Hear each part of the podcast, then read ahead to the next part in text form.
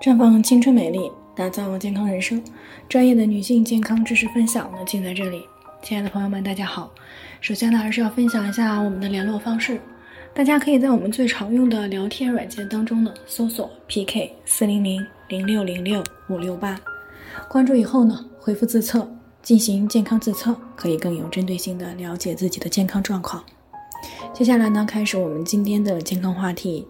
妇科炎症犯了，隐私部位里面到底能不能够冲洗？听众胡女士呢，昨天过来咨询呢，说因为当地有了疫情，所以呢都是在家静默状态。那么可能年龄大了，同房的频率呢稍微有一些频繁了。现在呢隐私部位呢有些痒，还有些疼，白带呢也稍微多了一些，她担心是炎症加重了。那么从前天晚上呢就没有再通房，嗯，本身呢家里还有一些洗衣液，所以呢就想着每天清洗一下里面可能会好得快一些。可是呢他刷视频的时候呢上面说不让随便用洗衣液清洗隐私部位里面，这让他呢有些矛盾，不知道妇科炎症期间到底能不能够清洗隐私部位里面，所以呢在听到我们节目的时候呢就过来进行咨询了。那在国庆长假以后呢，很多地方啊，尤其是这个交通枢纽、旅游胜地呢，都出现了不同程度的疫情。那有些呢，甚至需要在家静默。于是呢，由此导致的健康问题就多了一些。而这个妇科炎症复发呢，就是一个最常见的女性健康问题之一。那原因呢，无非就是有下面两点：第一个是同房频率增加了；第二个呢，是居家的运动量减少了。那么作息以及饮食规律混乱呢，造成了免疫力的下降。那前者呢是增加了感染的风险，那么后者呢是没有办法及时去清除致病菌。那在这两个因素的共同作用下呢，妇科炎症就很容易复发了。那么当出现妇科炎症感染的时候呢，为了这个缓解瘙痒感以及这个灼热痛感啊，那就拿这个家里的洗液冲洗隐私部位的里面。刚清洗完的时候呢，会感觉舒服一些啊，但是往往过不了多久呢，症状就会又出来了。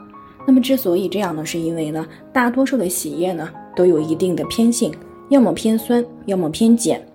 但是问题是在不知道感染的是滴虫还是念珠菌或者是其他菌的时候呢，就随便使用这个偏性的洗液，反而可能会加重炎症。比如说感染了滴虫，但是呢，你用了碱性的洗液；感染了念珠菌呢，就使用酸性的洗液。当然了，这并不是说妇科感染出现的时候不能够冲洗里面。正常情况下呢，无论是感染了哪种致病菌，那么基本上都会导致炎症分泌物增多。有些呢能够及时的排出来，有些呢可能就滞留在宫颈口的附近。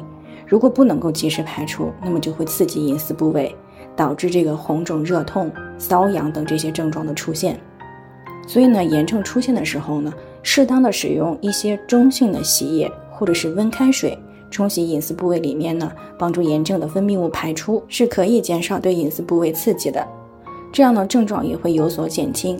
那如果生活饮食上呢，再配合一下，纠正不良的行为习惯，少熬夜，停止同房，适当的运动，三餐呢营养均衡规律，并且呢保持一个良好的情绪状态，这样呢免疫力提高了，也就少了分泌物和同房的刺激。那么妇科感染症状呢，也就会持续的得到改善，轻微一些的呢，甚至是在三五天就可以恢复正常。所以呢，隐私部位里面呢，在感染期也是可以冲洗的。那么只要方法选择正确了，就是可以的。好了，以上就是今天的健康分享。鉴于每个人的体质呢都有所不同，朋友们有任何疑惑都可以联系我们，我们会对您的情况呢做出专业的评估，并且给出个性化的指导意见。最后呢，还是希望大家都能够。健康美丽常相伴，我们明天再见。